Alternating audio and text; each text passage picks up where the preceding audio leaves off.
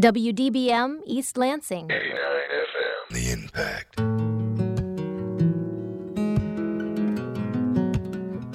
You're listening to Impact Exposure. Exposure gives a voice to our community and provides a forum for discussing the relevant issues of today. Broadcasting from the campus of Michigan State University, this is Impact Exposure.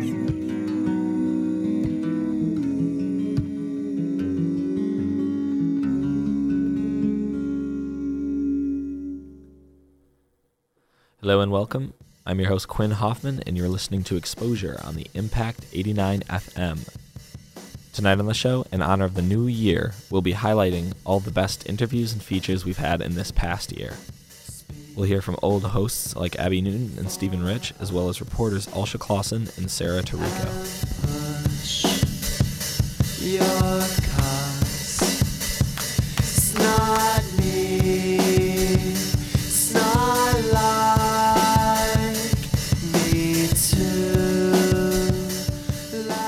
Start the show, we'll hear a feature from Abby Newton, a previous host of the show. We have four seasons in Michigan, winter being the most notorious. It is bitterly cold. There is snow everywhere, and the windshield often keeps us below freezing temperatures. But some cyclists at Michigan State don't seem to let that bother them. Well, there's there's a surprising number of cyclists that do continue to ride through the winter, and we we've been supporting them this winter, a number of them. That was Tim Potter. He helped start the MSU Bike Center in 2006 and has managed it ever since. He is just one of the people that continue to bike during the winter in Michigan. Every day, he parks his car in South Campus and rides to the bike shop, located on the north end of Farm Lane. I personally park my car on South Campus where it's free to park, so I, that forces me to ride my bike that mile or so. Um, so I get a little taste of it every day just to see kind of what our customers are encountering, and so I, it certainly has more uh, challenges than riding in nice weather, but you, you know, if you have the, the fighting spirit or the, uh, you know, just the, the willingness to try different things, and um, it's certainly not out of the question to keep riding through the winter, even on the worst days. MSU junior Ryan Erksleben also accepts the challenge. If you are really passionate about cycling, you don't mind doing it in the winter. It's just, especially when you're from Michigan, uh, you don't really mind the snow. You just kind of deal with it, and it really doesn't change things as far as getting around. Obviously, your commute may take a little bit longer, but other than that, I really don't mind it. Ryan says he bikes during the winter for its convenience and cost efficiency. Uh, saves money on gas. Uh, it's a lot more convenient. Uh, you don't have to pay for parking, uh, and you can get right outside your class without having to obviously park somewhere. And Ryan also trains during the winter. Well, aside from commuting, I train during the winter as well. It beats training on the actual trainer, which you just set your rear wheel up and you can train inside, so it's a stationary thing, and that gets extremely boring. But there are limits for this cycling enthusiast. I think the coldest I've ever trained in is like 9 degrees, roughly. Uh, it was pretty cold. I probably won't do that again. To combat these cold temperatures, Ryan recommends layers, many layers. Multiple gloves.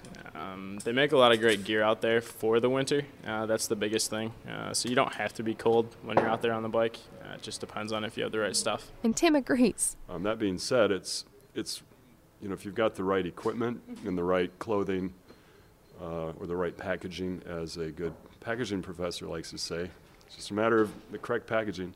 Um, you know you can be you can do just fine riding through pretty much anything throughout the winter. And when I was talking to Tim, he actually said biking is warmer than walking. You actually stay a lot warmer while you're riding. You generate quite a lot of heat. Then and a lot of people don't realize that. And so I like to tell people I, I'd rather be a little bit colder for a shorter amount of time. Like I can get across campus in like five, ten minutes maximum on the snowiest days. Uh, whereas sitting waiting for a bus, you could wait 15 minutes and you're not moving and you're not generating any heat, so you're getting cold and colder and colder. But what about the slippery sidewalks and the snowdrifts? We're right here on the river trail, and we do have a number of people that have come in having just crashed. You know, when it when the winter first we started getting a lot of the first some of the first snows of the season, there were quite a few people that had just come in having crashed. Tim has experienced some of these dangers. I was riding home about five years ago, and this was in right around Thanksgiving, and it was like the first freezing temperatures, and it was black ice, and I was just riding on Farm Lane, and just going a straight line. And up until that point, I thought I would only really crash if I was trying to turn and my front wheel would slide out. Well, I was going in a straight line and I just crashed right on Farm Lane after a cat a bus had just passed me. Acting Service Manager Levi Dissinger says he deals with all the accidents and repairs winter brings. He gave me a couple recommendations for how to prepare for winter biking. A lot of uh, busted wheels and frozen chains, a lot of stuff that sticky brakes that could be prevented with a lot of just basic oil. Uh, a lot of moisture and the salt. Salt's really hard on them. Uh, even just spraying them off from time to time can help. Preventative maintenance. Now, Tim says the type of bike one uses changes what you feel while biking in the snow and the slush. Some use skinny wheeled bikes. And so, some conditions, you know, the skinnier wheeled bikes can, as they, a lot of people say, it'll, it'll cut through the really deep slushy stuff and get contact with the ground that way. While others prefer the fat tires. I personally ride a mountain bike, an older mountain bike, with fatter tires with the uh, metal studs I have on the tires so that it, it can. Uh, for me, I just prefer to ride a fatter tired bike, and uh, but so there's two different thoughts on that. So Either way, Tim says fenders are the most important. um, fenders, I think, are really kind of a must for winter riding, just to keep all the junk off you. Like as it warms up now, I mean, we're getting into really sloppy mm-hmm. conditions, and so keeping all the the mud and the spray and the salt off, not only you but also off the bike, it helps keep the bike a little mm-hmm. cleaner as well. Whether you are a first time cyclist or a seasoned veteran, Tim says biking in the winter just requires some courage and resilience. You have to have a certain amount of grit or interest in just doing something new, maybe. But if you aren't ready for winter biking quite yet, you can always attempt indoor bike polo. MSU Bike Center puts it on on Fridays at IM West. Now, for more information about the Bike Center, its winter specials, or cycling in general, you can check out bikes.msu.edu. For Impact News, I am Abby Newton.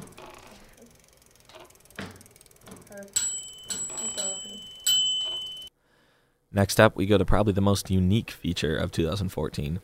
Impact reporter Alsha Clausen breaks down squirrels at MSU. We see them everywhere, walking to class, outside our dorm windows, or even waiting for the bus. They have those bushy tails, and their large brown eyes give squirrels the ultimate awe factor. Here at MSU, the squirrels are not shy. They stare as you walk by, tilting their heads as they examine your hands and search for food. Human biology student Bilal Slayman recounts Had like one run across my foot before. In fact, he often interacts with the squirrels he sees skipping around campus. I usually just come out here and like feed them like after I come out of the calf or something. They seem like a lot more friendly and like it's kind of cool that you can get so close to like the wildlife. Unfortunately, Jordan Burrows, wildlife outreach specialist, does not think this is a good idea. She says wildlife can lose their fear of humans, leading to bold and aggressive behavior. So if you and some of your friends are feeding the squirrels and they get used to that, and then another group of people come around to the same area and are not feeding the squirrels, they could potentially get more bold and um, approach humans more closely than they should in hopes of getting some food. Bilal is not the only one who has interacted with the squirrels of MSU. Many students adore them. There's even a Facebook fan page called MSU Squirrels Are Cool. Both students and alumni broadcast their love and enthusiasm for the creatures as they post comments such as, I miss these friendly squirrels, and this is too cute.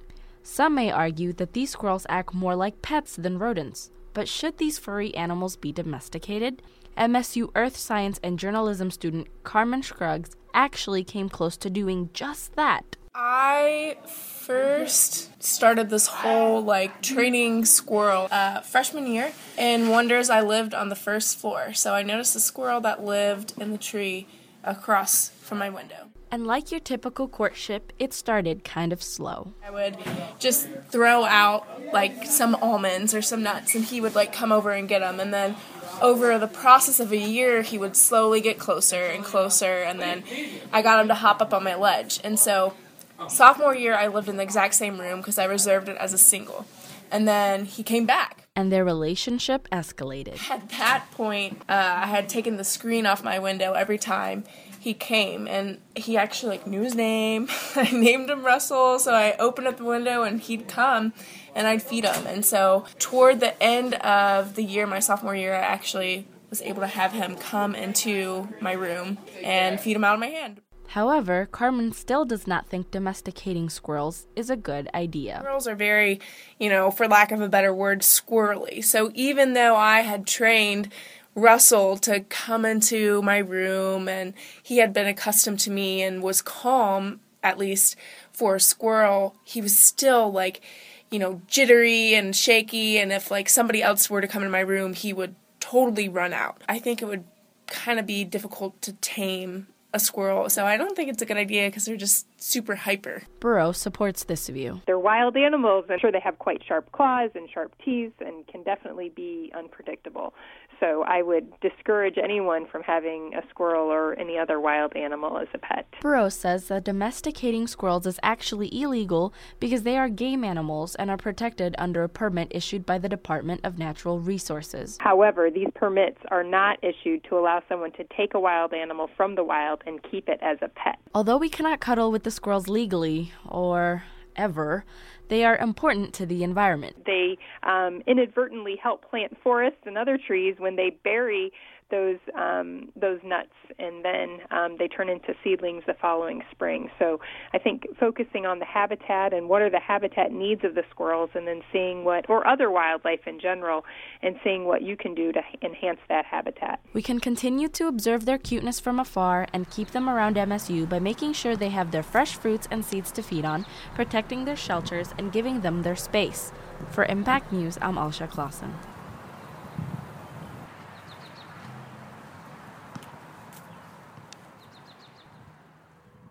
For our next piece, we go to an interview Abby Newton did for the show with Professor Russell Johnson about his research with smartphones.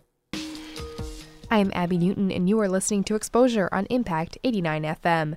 An MSU professor found that smartphone usage at night can actually decrease energy levels the next day. Russell Johnson is a professor in the Department of Management, and he conducted this research. We had him in the studio to chat about his findings. My colleagues and I, we've come across a lot of anecdotal evidence about people complaining about using their smartphones at night, how that uh, causes them to be more fatigued and eats into uh, uh, kind of their sleep time. Um, but no one had really studied this uh, scientifically, so we kind of took that upon ourselves to see whether this was in fact the, the case. So what we did was um, across two studies. Uh, in the first one, we tracked managers over 10 consecutive workdays and surveyed them multiple times a day, where we uh, captured how long they used their smartphone for work at night after 9 p.m. Um, and 9 p.m. was chosen because most people go to sleep within one to two hours of Mhm. 11 p.m. So that was kind of the kind of the beginning of that that period of time. Um, we also tracked uh, how long they slept, and then their mental fatigue uh, the next morning, and how engaged they were at work uh, at the end of the workday. Um, and what we found was uh, smartphones uh, ate into people's sleep time, and uh, use the use of smartphones for work at night caused them to be more uh, fatigued the next morning. And kind of ironically, even though they're using it for work that night, which you think would kind of prepare them for uh, for whatever they're they're going to face the next day, it actually left them uh, uh, less engaged at work the following day. And is it more how your mind engages with your phone and then, you know, maybe you're distracted in that way? Or is it the physical time you're spending on your phone before you go to sleep? So we suspect there's two kind of mechanisms that uh, account for the these detrimental effects of smartphone use for work at night. Uh, one is a, a more of a physiological effect. There's a lot of studies that show that being exposed to, to light, especially around bedtime, um, impedes sleep because it actually interferes with the production of melatonin, which is a, a sleep promoting hormone. Um, and when that happens, it's harder to fall asleep and, and stay asleep. Um, there's also a psychological uh, mechanism as well. Is um, it's been found that's actually pretty important to be able to disengage or get a respite from work uh, in the evenings. Uh, Mhm. again, that's kind of counterintuitive. You think people that are constantly on thinking about work that would prepare them, but um, it's in fact really important for recovery purposes to get that mental break. And if people are using their smartphone at night, obviously that's not happening. In what age level were you testing? Um, so in the first study, it was kind of mid to level, uh, mid to high level managers. So these folks, 40, Okay. 50, um, many of them are CEOs or Mhm. COOs.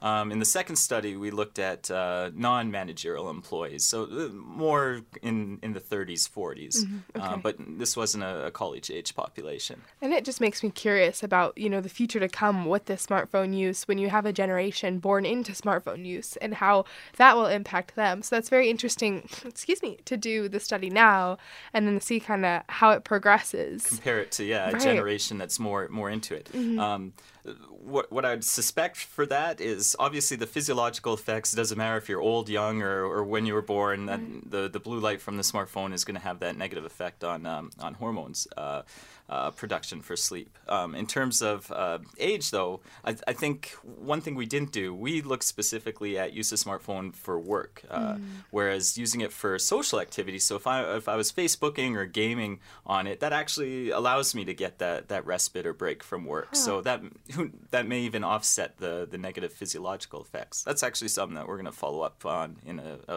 a, a next study. That's very interesting. And uh, were you surprised by any of the results? Um, I th- probably the most surprising was um, in our second study, we looked at smartphone use uh, with non-managerial employees, but we also looked at the use of televisions, tablets, and uh, laptops, computers, um, to see is are smartphones unique? Do they have kind of a, an effect above and beyond these other things, or are they just another example of uh, technology? And actually, what we found, although all of those things, uh, televisions, laptops, tablets, and smartphones aid into sleep time, um, it was really smartphones that had the strongest effect on mental fatigue the next morning, and they had the only effect on disengagement the following day. That's so, interesting. um, which is something that uh, was surprising for Mhm. us. And how did you measure, excuse me, how did you measure disengagement? Oh, um, uh, a, a typical self-report survey. So Mm. at the end of the day, um, the surveys went out about I believe it was 5 p.m. or 6 p.m. and, and just asked how how how, uh, how were you able to concentrate at work? How engaged were you at work? Um, things of that nature.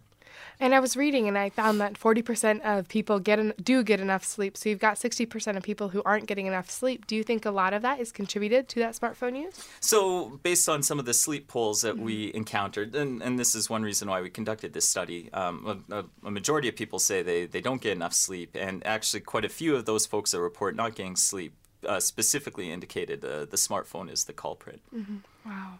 Well, is there anything else you'd like to add? I think I kind of got all I was thinking, but if there's anything else, go ahead. Um, uh, uh, maybe one other surprising finding. Sure. Um, we looked at kind of the average use that people are using these different Mm. technologies at night. Um, and so I mentioned smartphones had the biggest effect on people's fatigue and uh, depletion, uh, engagement the next day at work, um, despite the fact that they seem to use them the, the least on average. Smartphones were used between maybe five and 10 minutes. Mm. Um, of course, there's variance. So some uh, excessive phone use would be uh, in the 20 minute range, uh, whereas television use was upwards of 40, 45 minutes, and, and even computers were in the 20 minute range. So even though they're, it seems that they're being used more, it's smartphones that are having the bigger impact. In five minutes, that seems so little, you know, Yeah. and meaningless. Wow.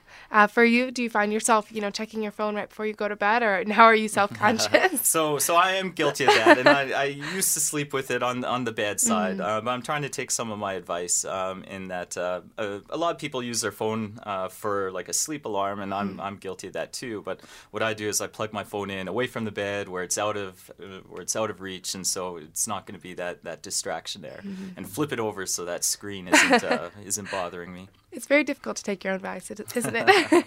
well, thank you very much, uh, Professor Johnson. We really appreciate your time. Yeah, thank you. Next up on the show is another feature from a previous host. Stephen Rich discusses distilling in Michigan. The start of my story brought me to a neighborhood in Okemos. I was there for an informational session for a brewery and distillery startup. I parked my car and walked towards a two story brick building. I was surprised to see a couple kids by the door, but they took my jacket, made me leave my shoes, and directed me upstairs. The small room was packed with people. There was a big sofa along the back wall, food and drinks on a long card table, and Cornelius kegs cluttered in a corner with printed signs above each one. Heck yes, Hefeweizen, Kinky Brown, King Jeremy Imperial Stout. It was Sleepwalker Brewery and Distillery. The Japanese translation for a sleepwalker, the literal translation, it's four characters or so.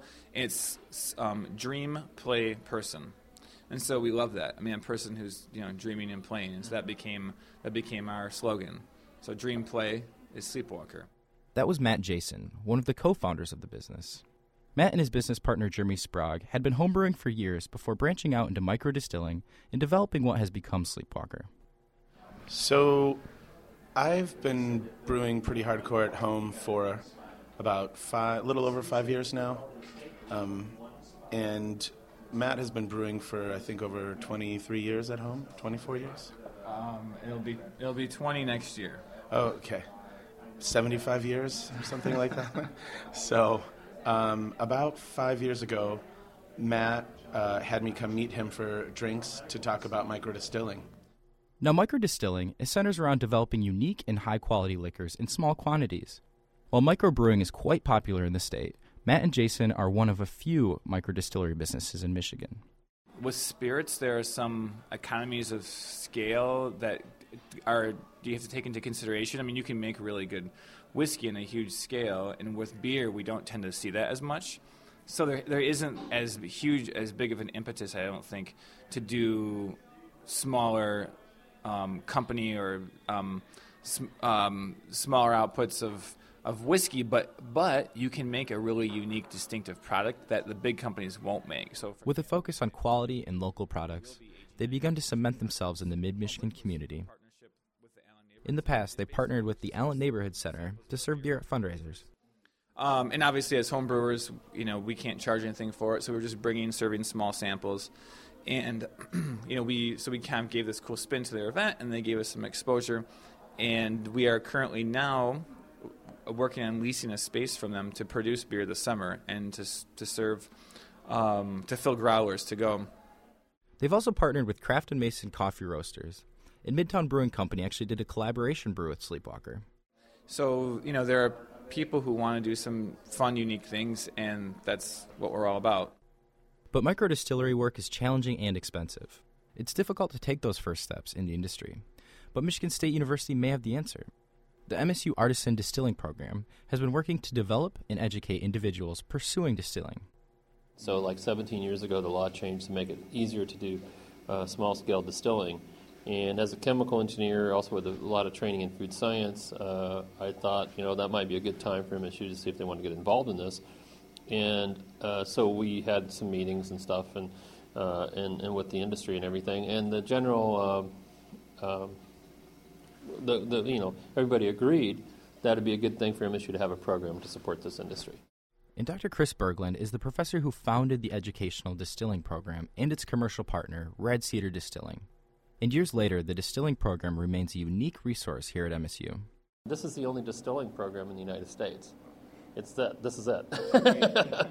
and uh, uh, and so uh, so we have a, a really uh, good position to train people. People come from all over the United States and Canada, and even Mexico to take workshops we have. And and so uh, we're not just the only one in the U.S. We're kind of the North American uh, center for this sort of thing, and, and that's we're really th- that's really good because I think that you always even if there's only one, you want to be the best, right? So.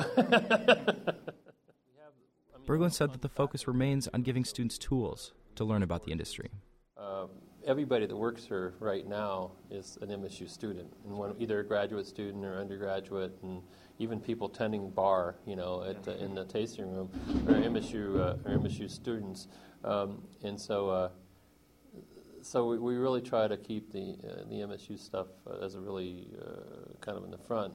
From a cohesive relationship with the big name companies to the growth of the spirit industry as a whole, Berglund told me that the future of craft distilling was looking bright. Whiskey alone is growing between you know four and eight percent per year, and so it's really a big growth market. And uh, so there's plenty of room for a lot of people, and I think it's just people are, are, are liking. They like the sort of the buy local spirits, wine, beer. The, the local stuff is really popular, uh, and then the big brand stuff's still popular too. And community members like Alfonso Salas look forward to seeing how this growth in the distilling market can bring growth to the community. Well, I'm excited first and foremost is that uh, th- this company, our, our Sleepwalker, is is being located here in Lansing. I think it's important that if you if you live in the community and you believe in Lansing, you believe in the community, you see that its growth, then why not invest in it? And so I took a seat at the bar in the Red Cedar tasting room, and I ordered the bartender's favorite because if there's one place where you trust their judgment, it's at the distillery. Cheers. For Impact News, I'm Stephen Rich.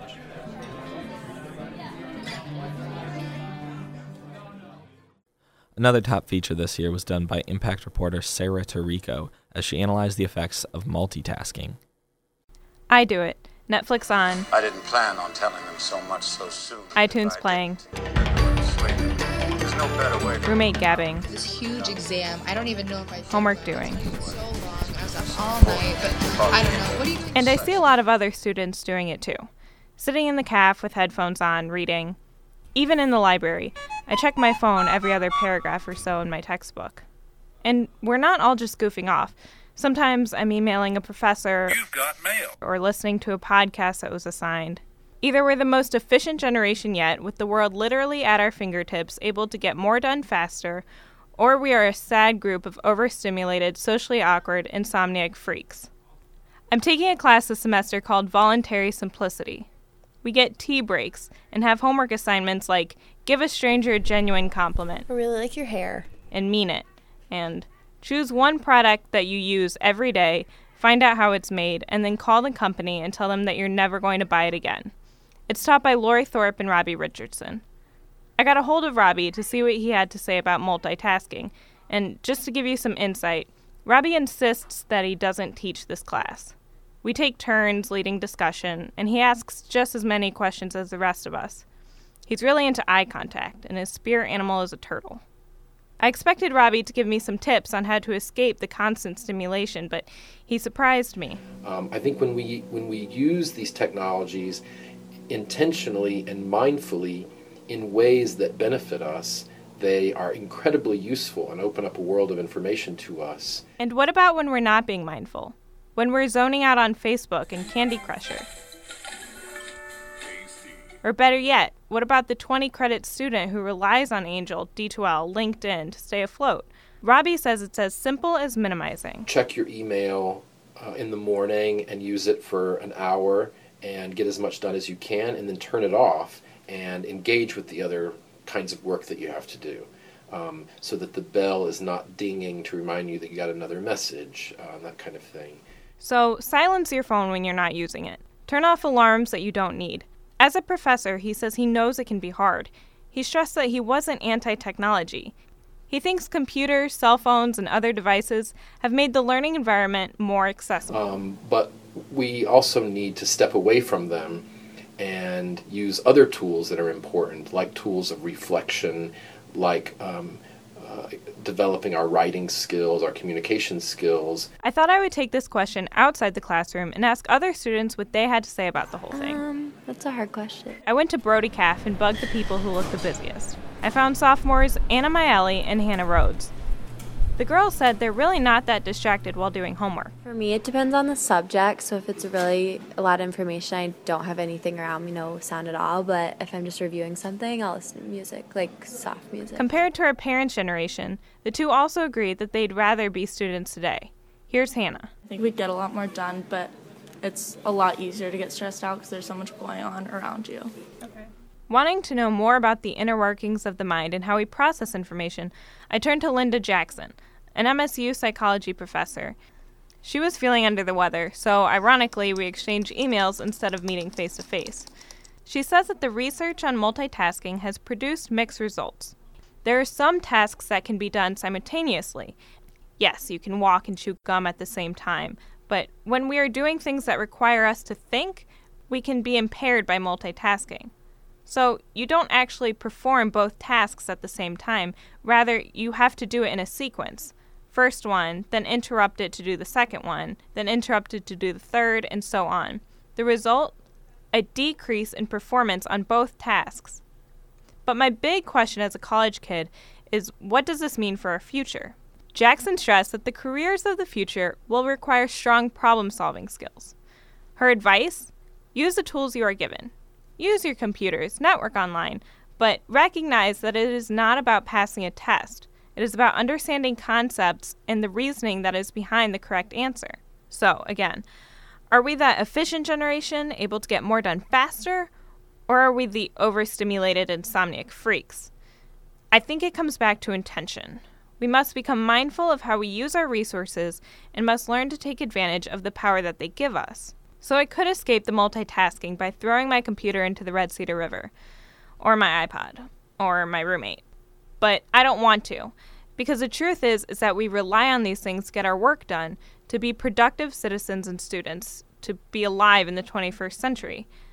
But I will take time to appreciate the value of devoting my attention to those things, but not all at once. With Impact News, I'm Sarah Tarico. This next piece is an interview Stephen did for the show this past fall. He sits down with Scott Westerman, an old college radio alumni. Uh, my name is Scott Westerman. I came to Michigan State University in 1973, and I came specifically because of student radio. Um, I always wanted to be a guy who owned radio stations. I started working in radio when I was age 14 in Ann Arbor while I was growing up, riding my bicycle there before I even had a driver's license, before school and after. And so MSU was the place to go. Back then, we had five student radio stations, uh, four in the dorms, and then uh, WMSN, which was in the basement of student services. And uh, I was lucky enough to be uh, uh, housed in Wonders Hall, and we had a radio station in the basement there, WEAK. Mhm. They were all back in the day uh, AM radio stations, and our transmitters were connected to the wiring system so that uh, students basically inside the dorms could pick us up. It was a horrible sound. There was a ton of hum. It was really, really bad. But we had, just like you guys do, an amazingly supportive uh, group of students that uh, were involved. We had, you know, probably 150, 200 people across all the stations that were working on campus radio. And um, it was a great launching pad for my career. One of the things I discovered was that I did not want to do radio for a living. so when I was uh, after graduation, uh, I kind of uh, floated into the cable TV industry. That was the majority of my career, with a five-year kind of entrepreneurial hiatus in the middle. And um, um, along the way, every good thing that seemed to happen to me in my career had a Spartan connection. Uh, so when uh, the opportunity uh, came to uh, become the head servant at the MSU Alumni Association, uh, I jumped at it, and it's turned out to be the best thing that ever happened to me. well, great to hear. And I actually never knew that there uh, that MSU Radio started as all the different dorm radios. I heard about this earlier this year, and I was just blown away that it was kind of like within its own building. Each so there's only five total stations. So there's five buildings essentially that had a station. Well, the way that it worked was uh, back in 1957, right after Brody was built, uh, a bunch of kids came up with the idea of student radio on uh, what they call carrier current broadcasting uh, with an AM transmitter, and they cre- they built it was a homebrew transmitter they called Cheyenne Brody. And for 10 years, uh, that they transmitted out of the basement of Brody Hall. Uh, they originally homebrew equipment. Along the way, they got enough funding that they were able to buy a Gates Yard, which was the state of the art, kind of like your digital uh, equivalent of your digital gear Oh. this year. And um, as the uh, interest in radio grew, the signal kind of spread further across the campus. And um, by the time I got here, uh, there were uh, you know five stations. Uh, there was was a signal in every dorm. So if you lived in the Brody complex, you got WBRS. If you lived in uh, uh, Wonders and Wilson, you got WEAK. If you were in Shaw, you got WKME. If you're in McDonald and Holmes, you got WMCD, and everything else got WMSN. And there was a lot of time during the the day when we would actually pot up the network and um, take their programs. They had a, a, something called Ellipsis, which was the equivalent of exposure back in the day, Oh. and that was something that um, you know we all all the stations carried during during uh, prime time, if you will. So it doesn't sound like there was much competition. It was kind of everyone working together within their own parts of campus as kind of like a network. Right. uh, That's what it was. It was the Michigan State Network. That's what WMSN stood for. Um, very collaborative. And all of us who worked in the dorm stations eventually uh, did at least one shift at WMSN. That was the place that had the best gear, the largest record library, and the most resources. Um, so besides being a DJ, what sort of did you do anything else while you were at the student radio stations? Were you guys set up a lot like us, where we have directors kind of leading different departments? Um, what was the setup like when you were It there? was very similar to what you have now. Um, every station had its general manager, student general manager. They were paid, and we had uh, record, uh, the, the music director, production director, traffic and continuity, which wrote basically the, the, the cards that we read, just like the Oh. cards that you have today. Uh, in some cases, promotion directors, and there was a radio board like you have now, exactly the same kind of makeup from the various constituencies that we served. Um, and then so the, with the dorm stations, one of the things I was kind of interested in, I, you might have touched on this a little bit, but was there any uh, like specialization of sound between the different dorms? Like, could you tell if you were listening to WEAK compared to one of the other ones? Right. Oh yeah. They each each dorm had the personality of its general manager. Hmm. So uh, at WEAK, we were very much what we called progressive rock, which now which now you would think of as classic rock. Uh, we were like we loved to break new music. Um, we interviewed bands when they came through and that kind of stuff. WMCD was the one that Steve Schram won, ran, and he's the guy that now runs Michigan Radio in Ann Arbor. Back then, he and I were screaming top 40 disc jockeys. We were both working at uh, 94.9 FM, playing the hits, and he wanted to play top 40 at WMCD. so he went out and had a jingle package recorded. He taught his guys how to be top 40 jocks, and that station sounded just as good as anything that was on the air in the market. Wow, that's impressive.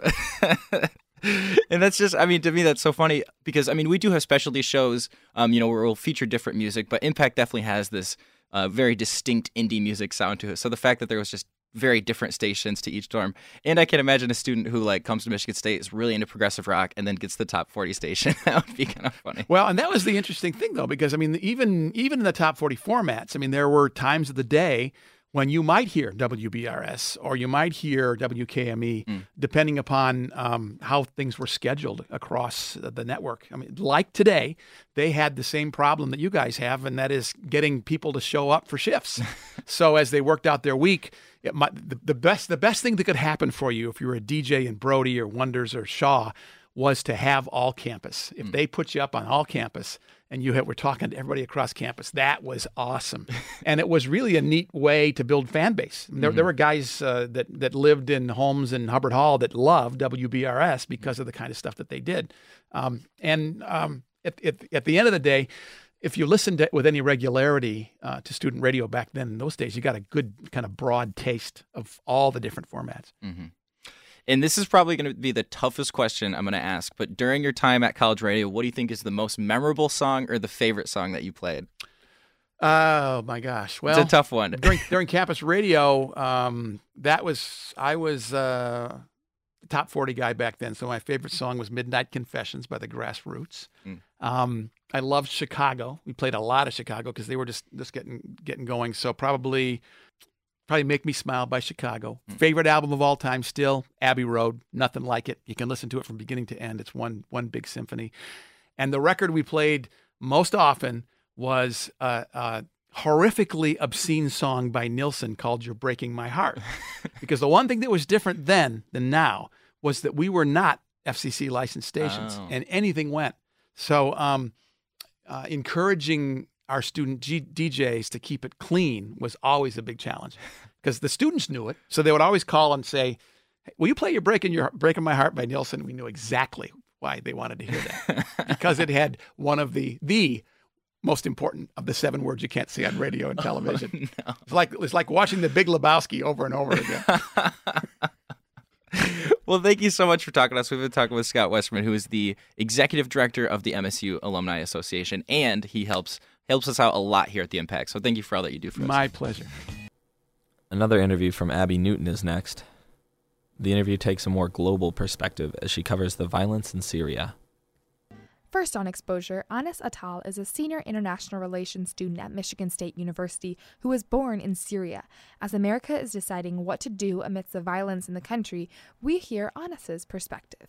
We started with the events that happened in the beginning of the summer, the ousting of President Morsi while Morsi was uh, democratically elected, he he wasn't uh, he did not preserve the uh, democracy in his country. For example, uh, the constitution was which excluded uh, some of the uh, country's population and minorities um, were passed by not by majority like 51 60 but things like this need supermajority such thing like constitution. It should they shouldn't be uh, you know exclusive of some uh, minorities.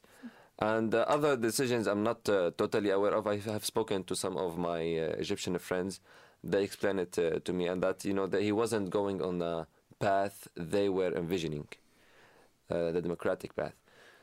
So what the military did to preserve democracy, out uh, said uh, Morsi, and they gave him warning. They told him, you know, let's do referendum, let's do this and that. And a fun fact more people protested against Morsi than against Mubarak, the former president. Mm-hmm. So if you look, if you want to look at it in, in, terms of democracy, you know what exactly do you look at? There are so many things that define democracy. Elections is not everything. Election is not democracy. So the people, you know, which you know, are the ones who should be represented weren't, or the majority of them weren't represented, and that's why they went uh, on the streets on large numbers. And when we were talking before, you called this a great movement, almost a revolution. Why do you say that? Because um, a lot of people took the streets and you know their demands uh, they had legitimate demands. They know what they want. The people want a country for everyone. In egypt to be represented everyone to have a chance not a small segment of people. And that's why i go that's what we want in the middle east. We want you know everyone in the middle east despite of their religious background despite of their ethnic because you have lots of diversity in the middle east we don't want one even if it's the majority which i am one of them to be the only one who's represented in the Middle East. The Middle East without Christians, without uh, Druze, without Kurds, without Jews is not the Middle East, you know. Mhm. So we want to preserve our identity, and it is important to have those all those uh, ethnics and religious groups. And with that has come a lot of violence. And what is it like for you and being in America and watching this violence in your country and in the Middle East? It is difficult. However, you know, this is understandable. For example, if I could bring the American Revolution, you know, uh, after they uh, uh, got their independence from the colonies, few years later you had the Civil War. Mm-hmm. It wasn't a full democracy. Up, until now, we're still figuring out democracy in the U.S. We can, yani, one could argue that we are not still perfect democracy, which may there might be not not such thing. So you know, you had the Civil War, some people died, and then you know people started figuring it out the middle in the Middle East we have the same thing. In the Middle East, although we are like ancient civilization, however we are new countries. The Middle East was divided in 1916 after the collapse of the Ottoman Empire and was colonized. So Middle Eastern didn't have the chance to uh, you know figure their their things you know their democracy out or the way they want to be uh, ruled. And in the Middle East, since it was divided, uh, Middle Eastern did not you know it's hard to identify identify yourself. You know, say, "Oh, I'm Syrian." What does that mean? You know, so people uh, did not fight for their uh, borders as in Europe or the U.S. You know, they you know you didn't set the the Parameters and yeah. borders. So Mhm. it was just given to you, and people who may have not uh, supposed to live by themselves lived by you know uh, you know among each other did, and you know it wasn't well done, and that's why now you have this, and this because of the colonies you had uh, dictators afterwards, so to prevent.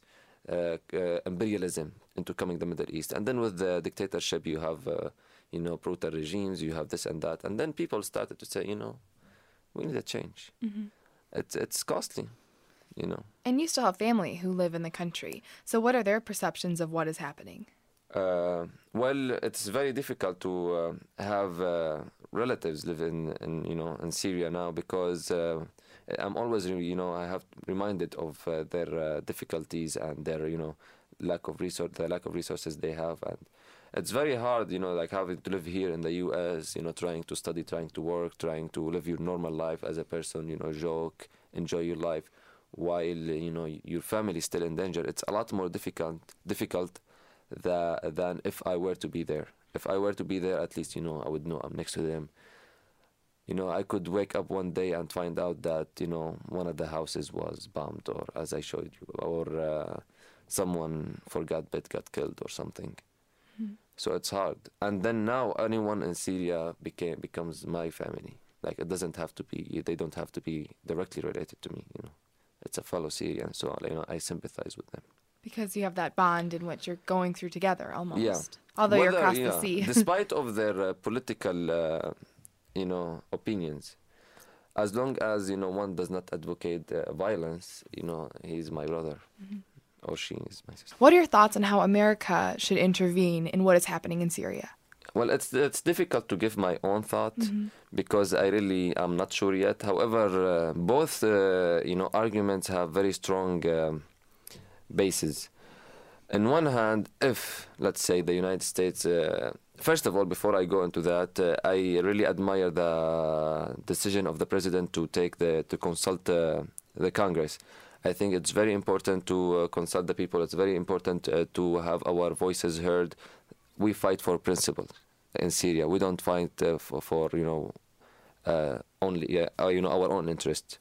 Our principle is democracy, and therefore You know, we would like countries who interfere in Syria to also, you know, adhere to these uh, principles. And if the Congress does not pass it, I don't think the United States should strike.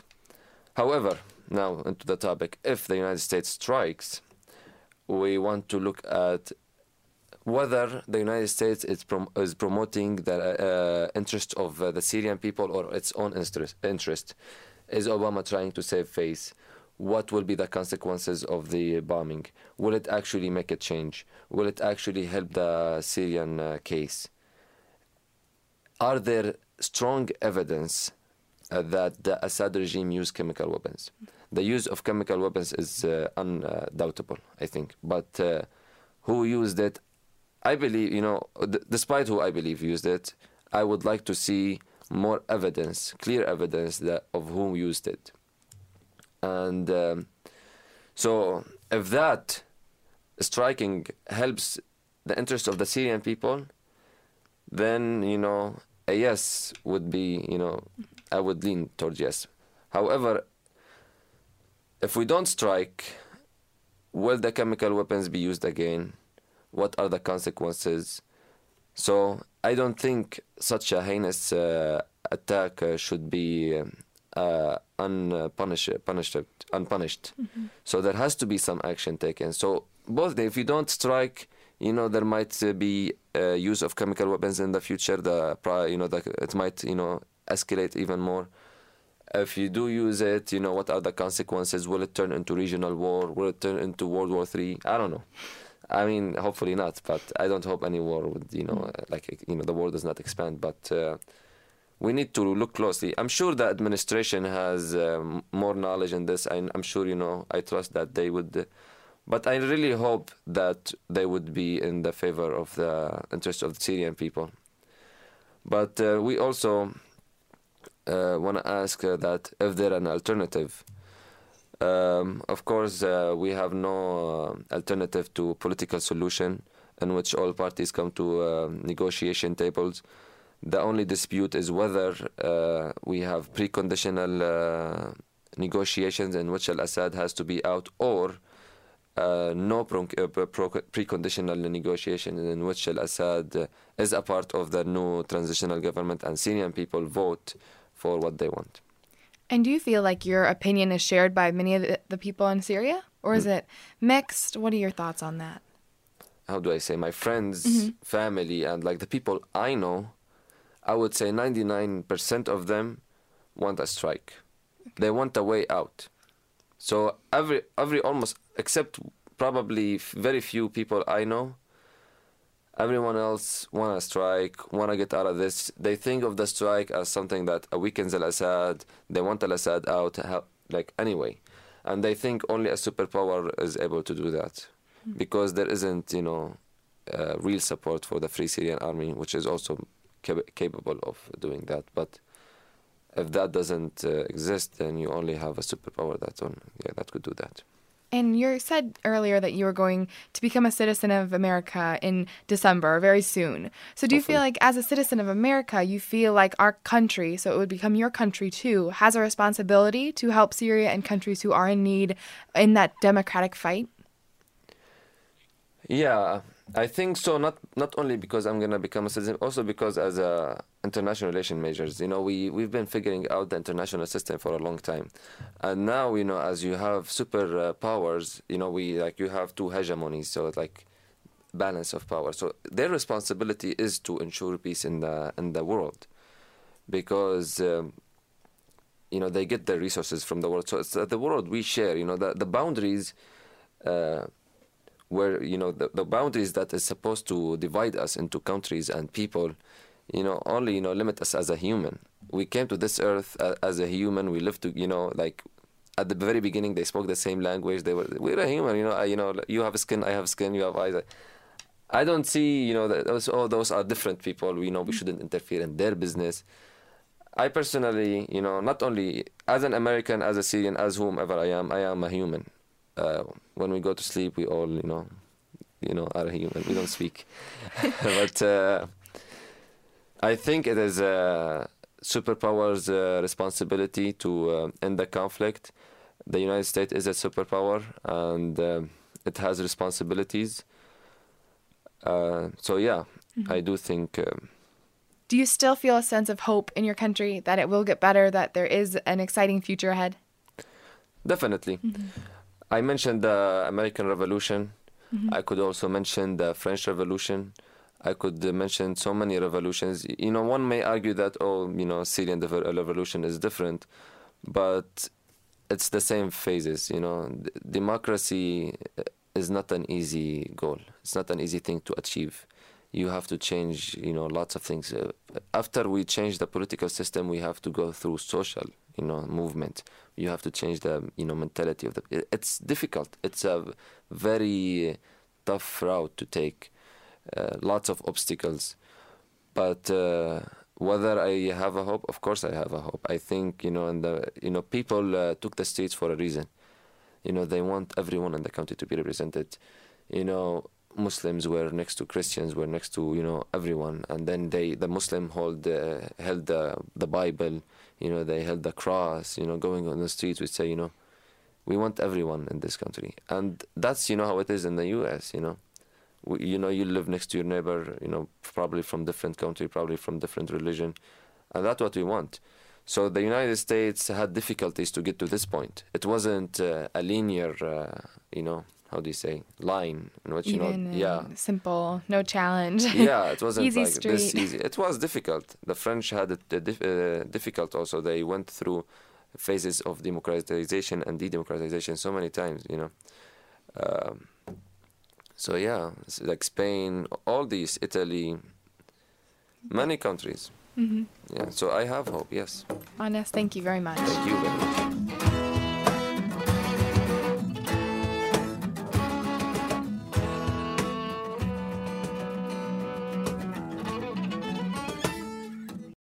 To wrap up the show, we go to Abby Newton one last time as she sits down with Desmond Jones.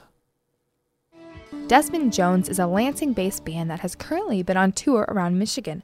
Although no one in the band is actually named Desmond Jones, I caught up with the group last week. I'm John Novak and I play the drums.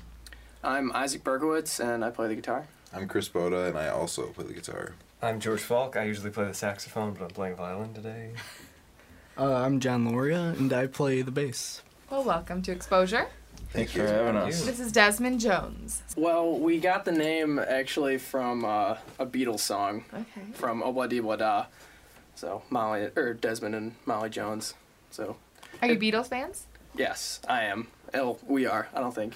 I, mean, we like the Beatles. Yeah, everyone likes the Beatles. So Desmond Jones was an okay name. You solidified yourselves on yeah, we had some other options, but they were a little weird. So. Do you want to share some of those options? Jelly. Where's- And Toad Frog was a big one. Uh, Frosty Nips, I believe. Ooh. that would that could be open to interpretation, I think. Moon Rover. Yeah. Moon Rover was a big one. That was actually a really good one. I liked that one a lot. It's a good one. I feel like if you had that, it'd be more like the space music, this like retro feel. But what is your style of music? How would you describe it? Um, I don't know. It says Spacey Folk Jam on the um, Facebook page, so maybe. But it's like pretty much rock and roll with a little funky twist to it, I guess. Would you agree? Yeah, more Yeah, Yeah, we play a lot of funk, blues, jam stuff. Are there and certain artists jazz. that have inspired you to play this, or that you kind of look after to not imitate, but you know have similarities? Yeah, we're really influenced by people like Frank Zappa, Mhm. um, like a lot of jazz people like Mingus and Coltrane, and then you know obviously Phish and the Dead, stuff like that. So it all kind of just comes together in this weird. Spacey folk. Yeah, exactly. Perfect. So when did you start becoming a band? John and I uh, started playing in sixth or sixth grade or seventh grade. Yeah, Sixth grade. Yeah, so we've been in bands all through middle school and high school, and then we got here and we didn't really play much beginning of the year. And so at the end, I was like, all right, well, I kind of want to get something back together. So grabbed John, and then we made flyers, and I put them up around the school. And uh, Chris was actually the only one that replied to it, so that ended up working out. Yeah, so we played one show in 2012 in the spring. It was like April. Yeah. During the spring semester, and then we played a couple times over the summer, just knowing that we were going to do something next year, but not knowing what. Mm-hmm. And then we put out a face or a Craigslist ad. And that's- that's how they guy- got me. So we got frequent Craigslisters. We're all still alive. Don't worry. oh my god! I, I just moved to East Lansing, and I was um, looking for jobs wherever I could look for them, and uh, Craigslist was obviously one of those places. So, in uh, an, an effort to convince myself that I was still being productive, but not being productive, I ended up browsing a bunch of like the musical and. Uh, creative like what what is it like uh, Gigs? gigs Gigs, yeah, yeah. I think you guys posted in gigs I didn't know that was a there's a category I- of gigs. Yeah, in most of it is like looking for adult film actresses, but then I can there- imagine and so. then be- right below it is an ad for a saxophone. Spacey folk music. it, was, it was for I believe, saxophone and keys. Um, Yeah.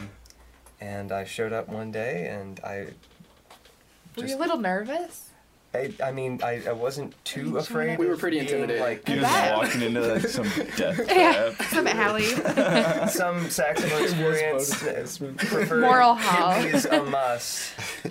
No, but Isaac and I were impressed right away with both Chris and George. And George came in to play the saxophone, and Isaac and I, all through high school, have always wanted to have a horn section. We actually uh, we actually got uh, a double sax response on that day because uh, uh, one of our another person showed up for sax and he played with us for quite a while, but uh, he plays with us no longer. But uh, It was peaceful. Okay, good. Yeah, we. happened. If he's of the breakup listening, stuff. James, We- we, we miss miss you. yeah, James, come back. Come back. there we go. Yeah, Isaac and I almost felt like we were auditioning for George at the time because we were so blown away by his talent, and that was seriously that was one of the like one of the biggest He pickups shocked we've ever had. Yeah, that was sweet. Well, that's it- very nice. George. It took us a really long time to find a bass player too. We actually went through four bass players. Well, three before John. Yeah, three Yeah. bass players. Actually, two people from Wayne Selinsky were our bass players. So we had, we had half of Wayne heritage. Selinsky in our band at one point, and then um, and then uh, I was just walking through the dorms, like my dorm one day, and I heard someone playing bass. So I just walked into his room, and it was Johnny. So I just made him come practice with us. Oh my goodness. And then uh, Yeah, I wasn't prepared for that. Are you glad you were playing bass that one day, that fateful day in your dormitory? Um, yeah, it was, it was quite a surprise when he walked in, but Isaac never knocks. yeah, he didn't knock. I, I just until he like practically tapped me on the shoulder, I had no idea he was in there. You were in your zone, weren't you? Yeah, so to speak. Now, what's been your favorite place to play so far? I'm always a big fan of the basement shows. Yeah, I agree. The Co-ops, basement's like best. I don't know. We've played at uh, what, Henrik. Right? Hedrick. Hedrick. Hedrick. That's Hedrick. um, uh, we've we did uh, Orion and Vesta, and those were all just great shows. Oh yeah, a lot. And do you guys create your own music lyrically, or do you um, just play songs that have already been created? What's your style in that sense? It's mostly originals. Okay. We'll do covers like normal bands will, Mhm. like we'll throw in a couple per set, but it's mostly original stuff. We like to throw some crowd favorites in, like th- at parties and Yeah, stuff, just so to people keep people wild. interested. So Who does most of the writing? This guy. Yeah. Isaac. I do. So you don't knock what you do right. So that's Yeah, good. that's- uh, now, what do you guys hope for the future of this band? What's next besides the tour of Michigan? Tour the world.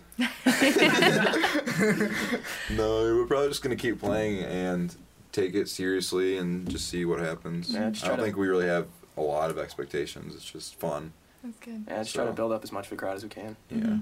Yeah. It'd be nice to, you know, be able to play in front of a lot of people, but right now it's fun just to play in front of friends and mm-hmm. small crowds. Is there anything on the band's bucket list? Maybe places to play or people to play for. I don't think we ever thought about that. We should probably do that one day. Make a bucket list. Like a realistic one? Or? Yeah. Whatever you feel. It can be both. bucket list, dream list. bucket list is, you know, can be whatever your heart desires. We talked about wanting to play at Red Rocks, which would be Yeah, that'd be amazing. Mm-hmm. I always That's- argue Madison Square Garden though. dream. Yeah, but Yeah. I don't know if that's gonna happen. Don't set your own Rocks is like a limitations. dream. Mm-hmm. Yeah, it's a dream. That's a dream. Red Rocks is big enough. That'd be To have great. Have Chris's basement back It'd be good. Yeah. also long shot. Thanks for joining me tonight. You've been listening to the Best of Exposure 2014. You can find this episode as well as all other episodes at our website, www.impact89fm.org. I've been your host, Quinn Hoffman, and this has been Exposure on the Impact 89 FM. Broadcasting from the campus of Michigan State University, you've been listening to Impact Exposure.